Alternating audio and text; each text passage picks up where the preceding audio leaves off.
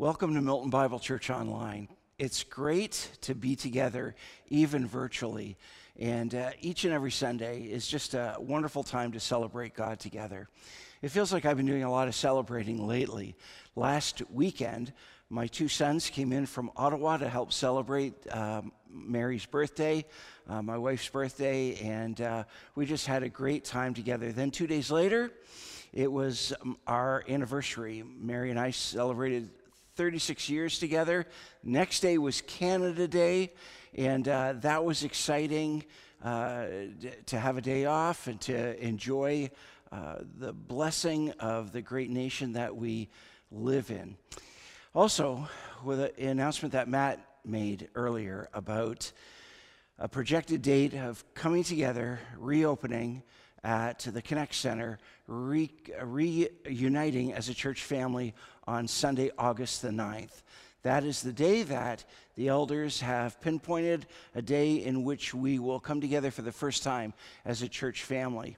There are a number of things that we need to do to make sure that the place is safe, that we have policies and procedures in place to make sure that that is an enriching and successful day uh, for anyone, everyone. We want folks to really enjoy coming back and worshiping together. We look forward to the time of worship and word and spending some time together in the, in the name of the Lord Jesus. So these are days of celebration. And we look forward to what God will have for us in the days ahead as we return to a new normal. Uh, we have been looking at the book of Revelation, and we've been studying the seven letters to the seven churches of the book of Revelation. This Sunday, we are going to look at Revelation chapter 2, verses 8 to 11. It is the letter that is written by Jesus to the church in Smyrna.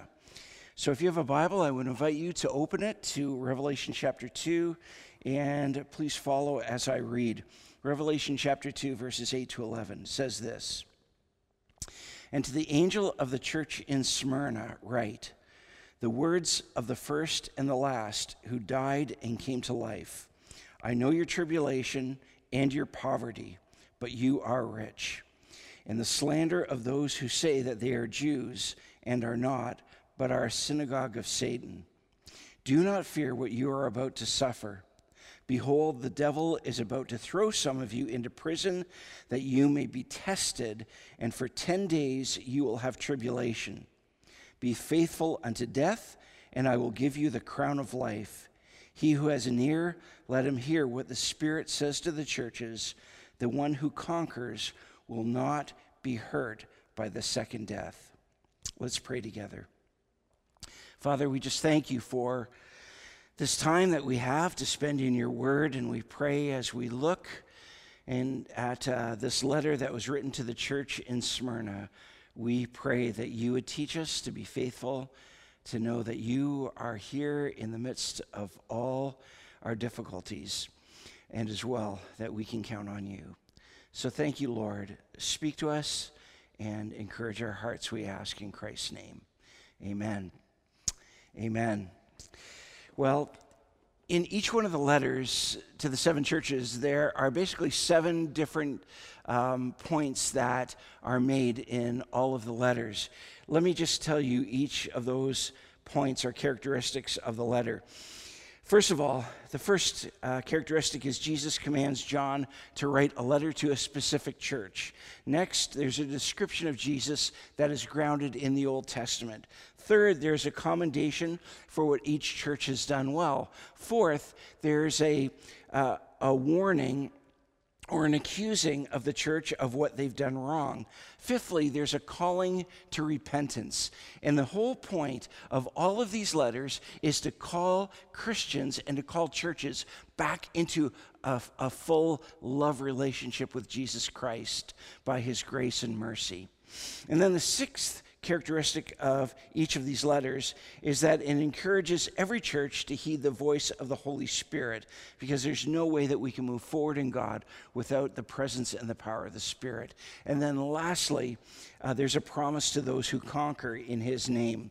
Now, what's really interesting about this letter, it's a second letter. There is in this letter, there's no accusation, there's no warning, there's no criticism, there's no accusing them, there's no rebuke of anything that they might have done wrong. Also, there's no call to repentance.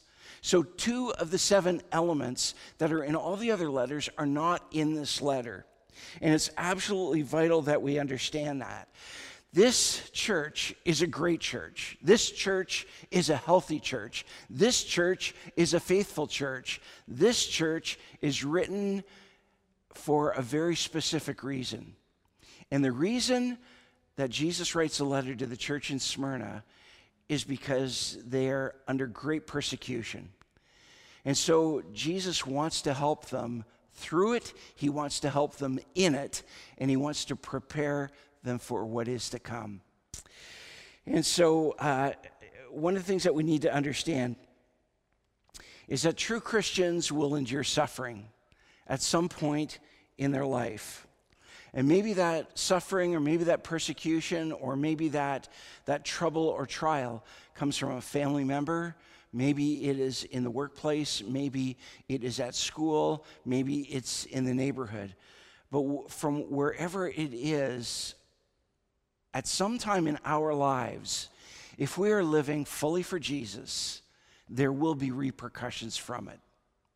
Jesus said, If they hated me, they're going to hate you. And no servant is greater than his master. So understand if Jesus suffered and was persecuted, so will his followers be. And the question that I have for you is this How do we handle suffering for our faith when it comes our way? How do we actually handle suffering for our faith when it comes our way. Well, in verses 8 to 11, that's what this topic is about. It, it's, it's written to a great church that's undergoing persecution, and it's going to have some more sufferings coming, and Jesus wants to help them in it. So let's take a look at verse 8. Verse 8, even right at the introduction to the letter, is a great help. Verse 8 says this To the angel of the church in Smyrna, write the words of the first and the last who died and came to life. Jesus describes himself as the one who died and came to life. Why does he give the Christians in Smyrna this description of himself? Why does he give it to them? Why does he say, This is who I am in this situation that you need to understand? He's very specific, and it's for a reason. Well, if you know about Smyrna, it's located on the Aegean Sea, and it, so therefore it makes it like a port town, a harbor town. It is an important town of trade and commerce and travel. And so it's really a town full of merchants. It's a town uh, full of people passing through. It's actually uh, really the pearl of, the, of, of Asia Minor. And in fact, it's called the first city of Asia by many. Let me tell you a little bit more about it. Smyrna is Homer's hometown. I'm not talking about Homer Simpson. I'm talking about uh, Homer, who wrote the Iliad and the Odyssey, the two great literary classics. Smyrna was known as a spectacularly beautiful city. It had straight roads that intersected at right angles. And you know what that means? It means the roads didn't just pop up all over meandering, they were planned. They were planned by city planners, and they made sense. In fact, the main road uh, that was called the Golden Road, it ran through the center of the city from east to west. So it went right through the entire city, a nice, beautiful, wide road. It was filled with temples uh, of, uh, of worship. And um, they say the, probably the very first temple on that road when you came to town was the temple of Zeus, which would be, of course, the greatest Greek god. Uh, the city not only contained the temple of Zeus, but it contained large sports arenas. It contained the Acropolis. And understand this the Acropolis, you could still go visit today, thousands of years later. Um, there still are the ruins of it, many, much of it still intact, just an absolute architectural splendor. And uh, it was also a center of Caesar worship. So understand this Smyrna was the city, it was uh, famous, it was beautiful, it was well known, it was uh, a hotbed of commerce and influence and affluence. Um, part of the history of Smyrna is this. In 600 BC, one of the neighboring states laid waste to Smyrna. Now, it just, it, they, they came and they destroyed the city. And for 400 years, it laid in ruins. And when Alexander the Great and his contemporaries came through, they rebuilt the city of Smyrna um, 400 years later. So this is only about 200 years, uh, 200 and say 50 years before this letter is written. So, in other words, it's a brand new city. It's been rebuilt. It is magnificent in its splendor. And it was known that came back to life. Smyrna was the city that was dead that came back to life, and its symbol was the phoenix, that which rose up from the ashes to become something incredibly beautiful and majestic. So it's important to understand where Jesus is going with this description of himself. He says to himself, I'm writing to you, Smyrna, and I am the one who is dead, but has come to life. And what's he doing? He's writing to the city that was dead but had come to life. And what he's doing, what Jesus is doing, as he's using these words, he is saying that there is the city of Smyrna, which was dead and has come back to life and is known to be radiant and beautiful and the first of Asia. And there is Jesus, who is dead and who has come back to life who is radiant, who is glorious, who is magnificent, who is a warrior king and savior of all mankind. And what is going to happen in this letter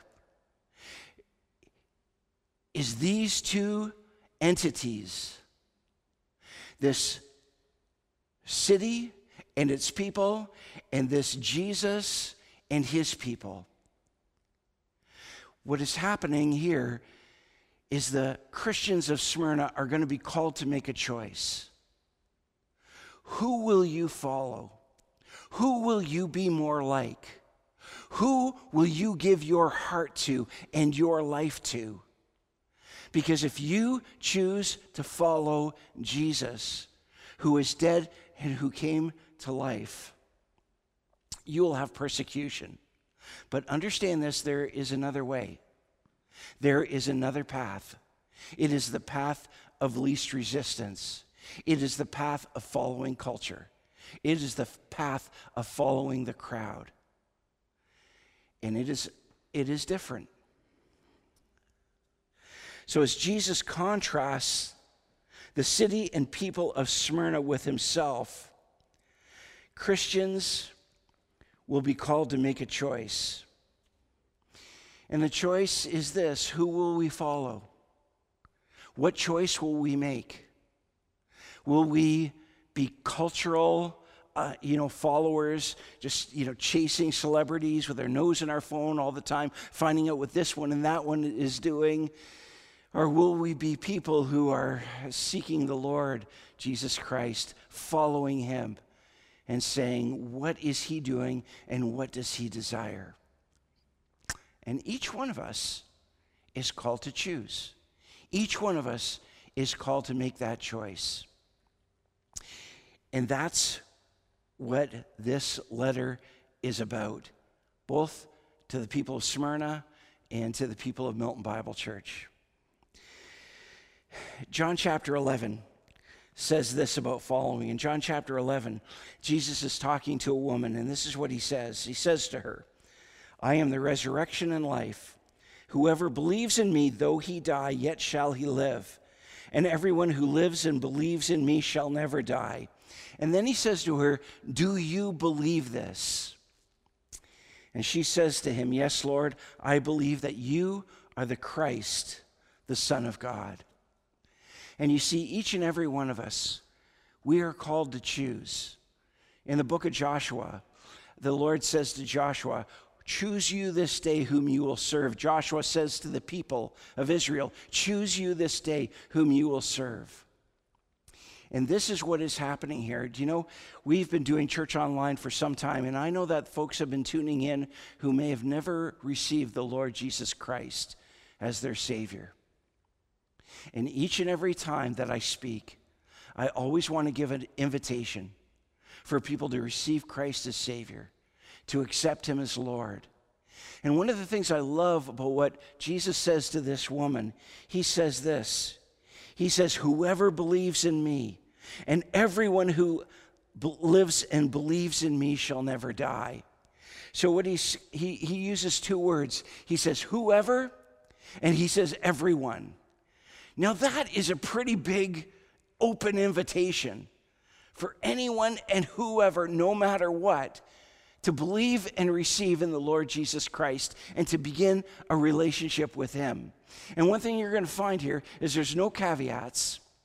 There's no exception clauses. There's no, um, you know, there's no yes, but. It's whoever, and it's everyone.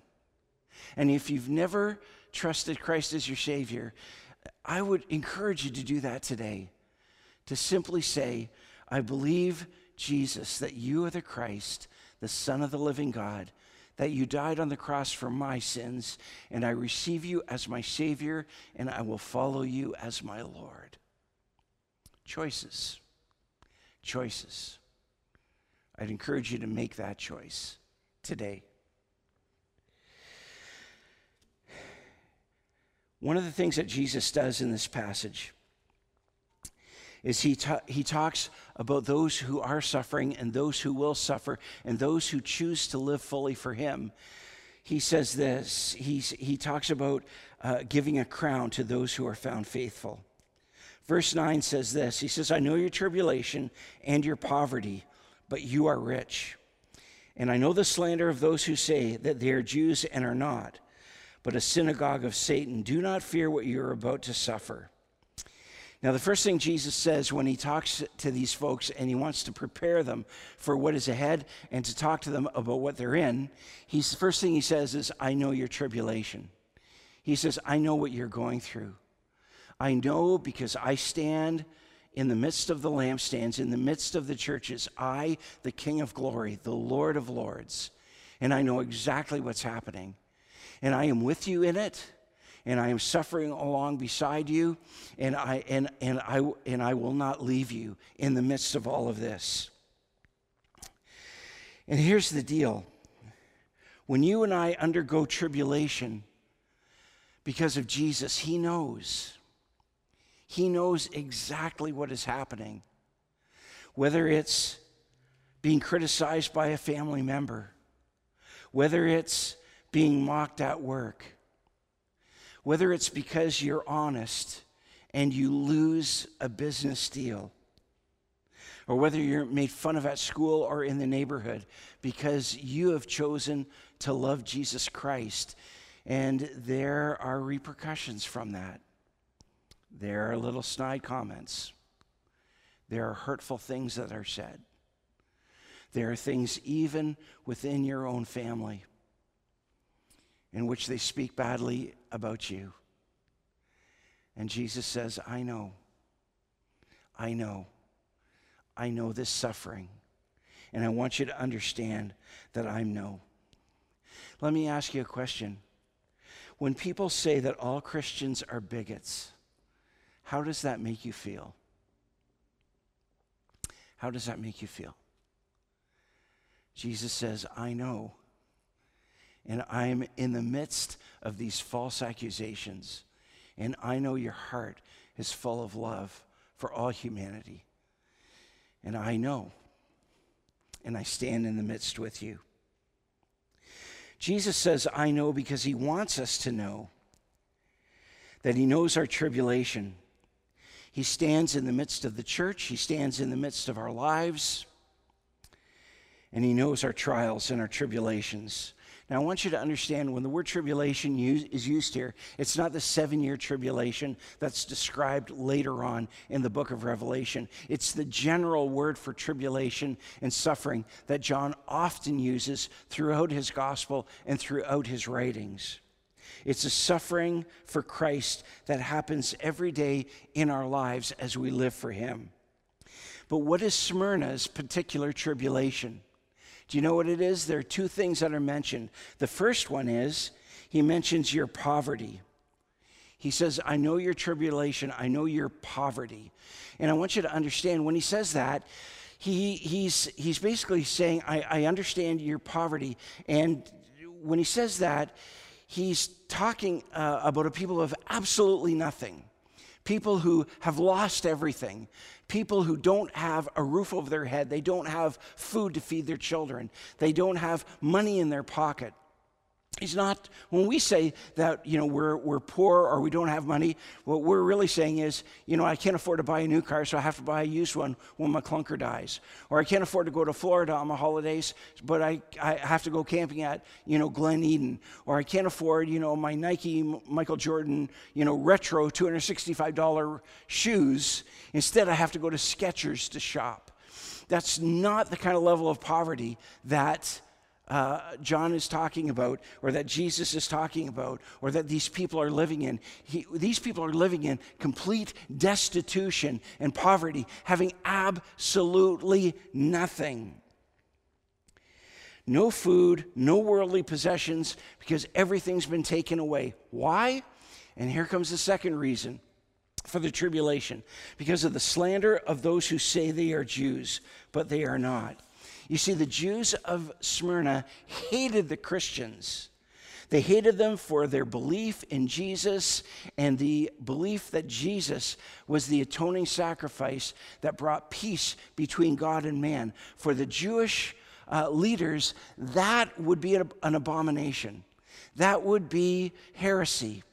And so uh, so, so that, that was part of it. Also, the Christian movement was growing and it was growing rapidly.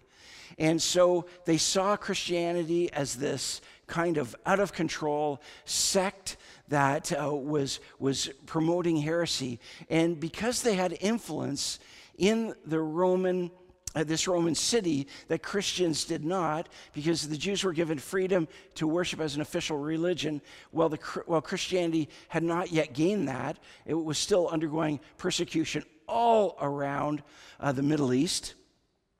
They used that to try and put out Christianity.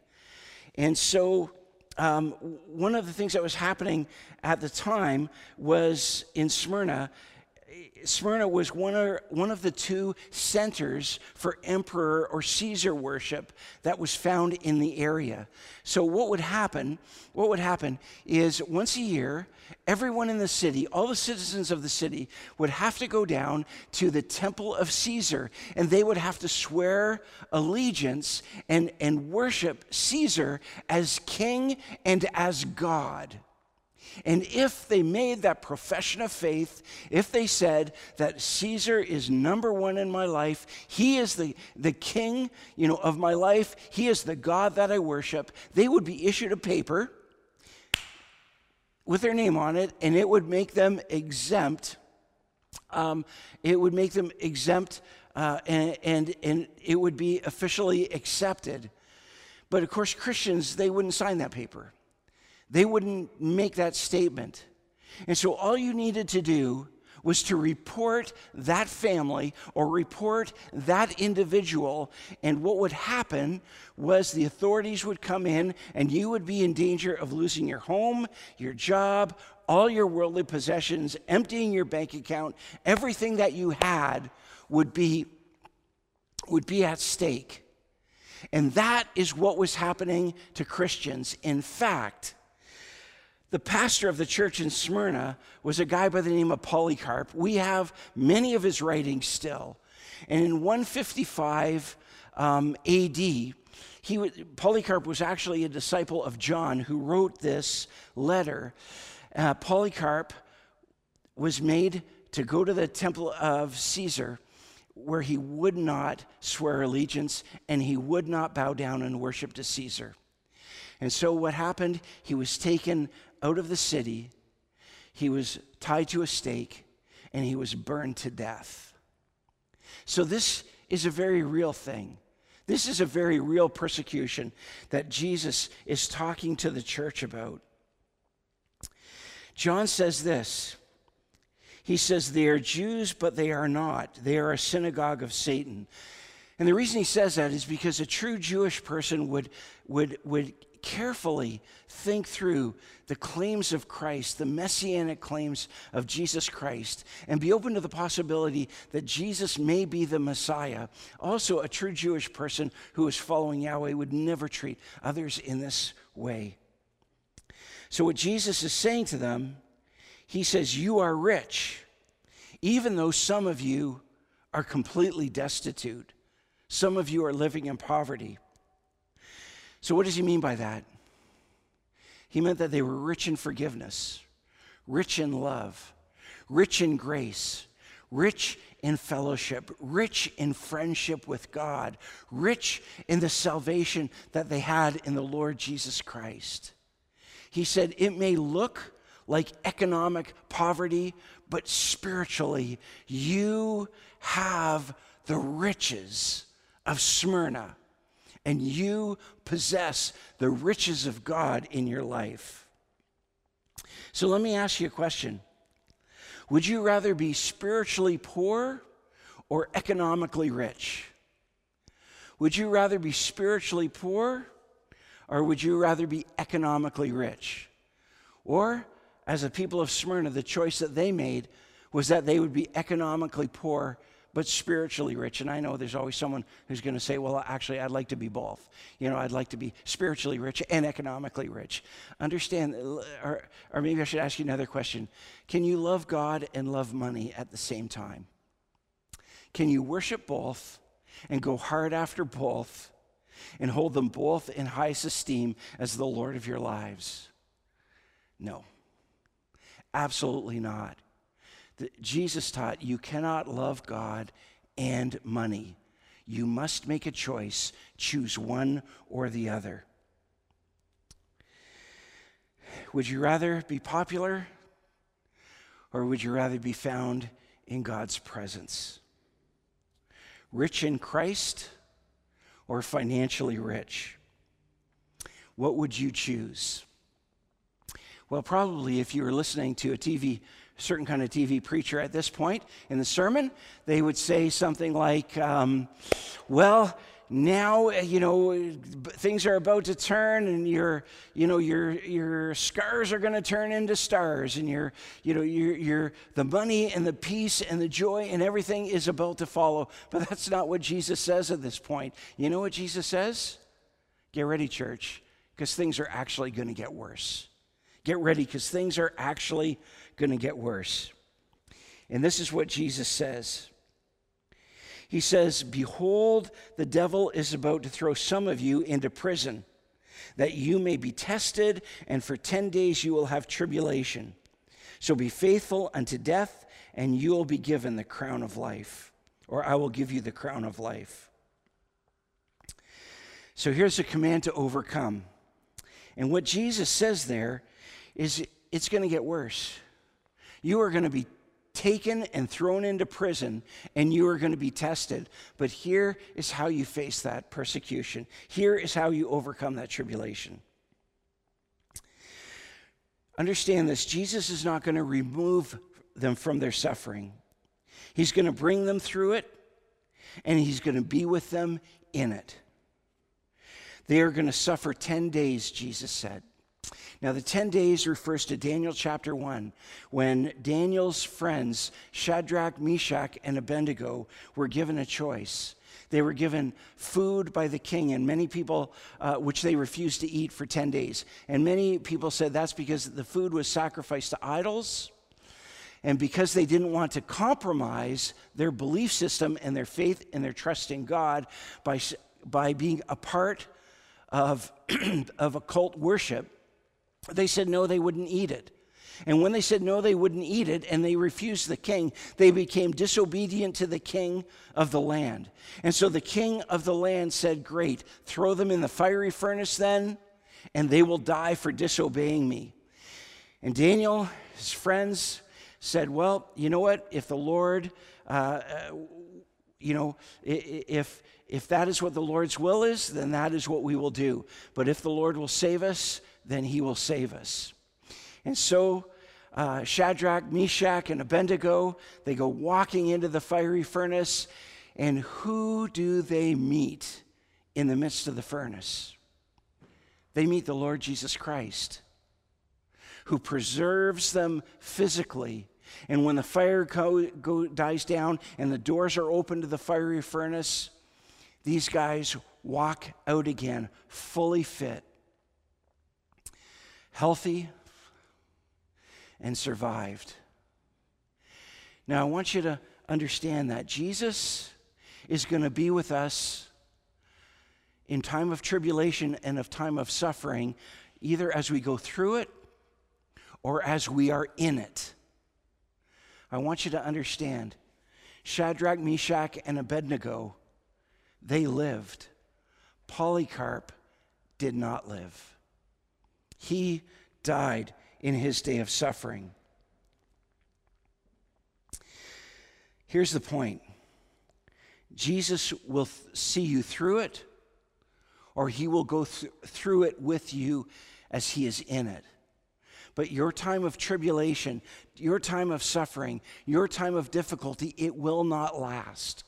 It is only for a period of time, 10 days is what Jesus is saying. It is a short period of time, and then it will be done.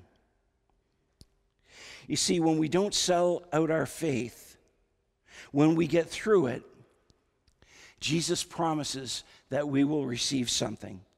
He says, Be faithful unto death, and I will give you the crown of life. I will give you the crown of life. Now, I want you to understand not only is it warm in this room, but I want you to understand that uh, the crown of Smyrna was a well known saying at the time of John's writing. You see, poets and politicians and, and writers, they talked about the city of Smyrna and its people with adoring uh, admiration. And, he, and, and they would call, there was a little phrase that they would use. You know, it was the crown of Smyrna. It's like, you know, I guess I've never been there, but I guess if you go to Hollywood, where all of the beautiful people are, where they live in their beautiful homes, and they drive their beautiful cars, and they have their beautiful children, it is the place of beauty. It is the, it is the crown of Smyrna, a beautiful city, a beautiful people, where everything is absolutely spectacular. That was a phrase that was used over and over again and was well known um, in Asia at that time the crown of Smyrna. The people of the city were described in that way as people of exceptional beauty and wealth. So Jesus says this He says, Listen, you who are known as the crown of Smyrna, your city, your people are known as the crown of Smyrna, but I will promise you the crown of life, eternal life, a crown that you'll receive because you have been faithful to me and you've chosen to be faithful, even unto the point of death. And he's encouraging them. He's specifically contrasting the crown of Smyrna and the crown of life. And you know what he's doing? He's commending them. And he's saying, Listen, you have chosen the crown of life. You have pursued uh, passionately obedience and faithfulness, and you have suffered for it, and you, and, and, you have been hurt financially for it, and your families have known persecution. And guess what? You have chosen the better thing. So, this is an amazing church. This is a fantastic church. This is the culture of the church. But understand this this book is also written to us.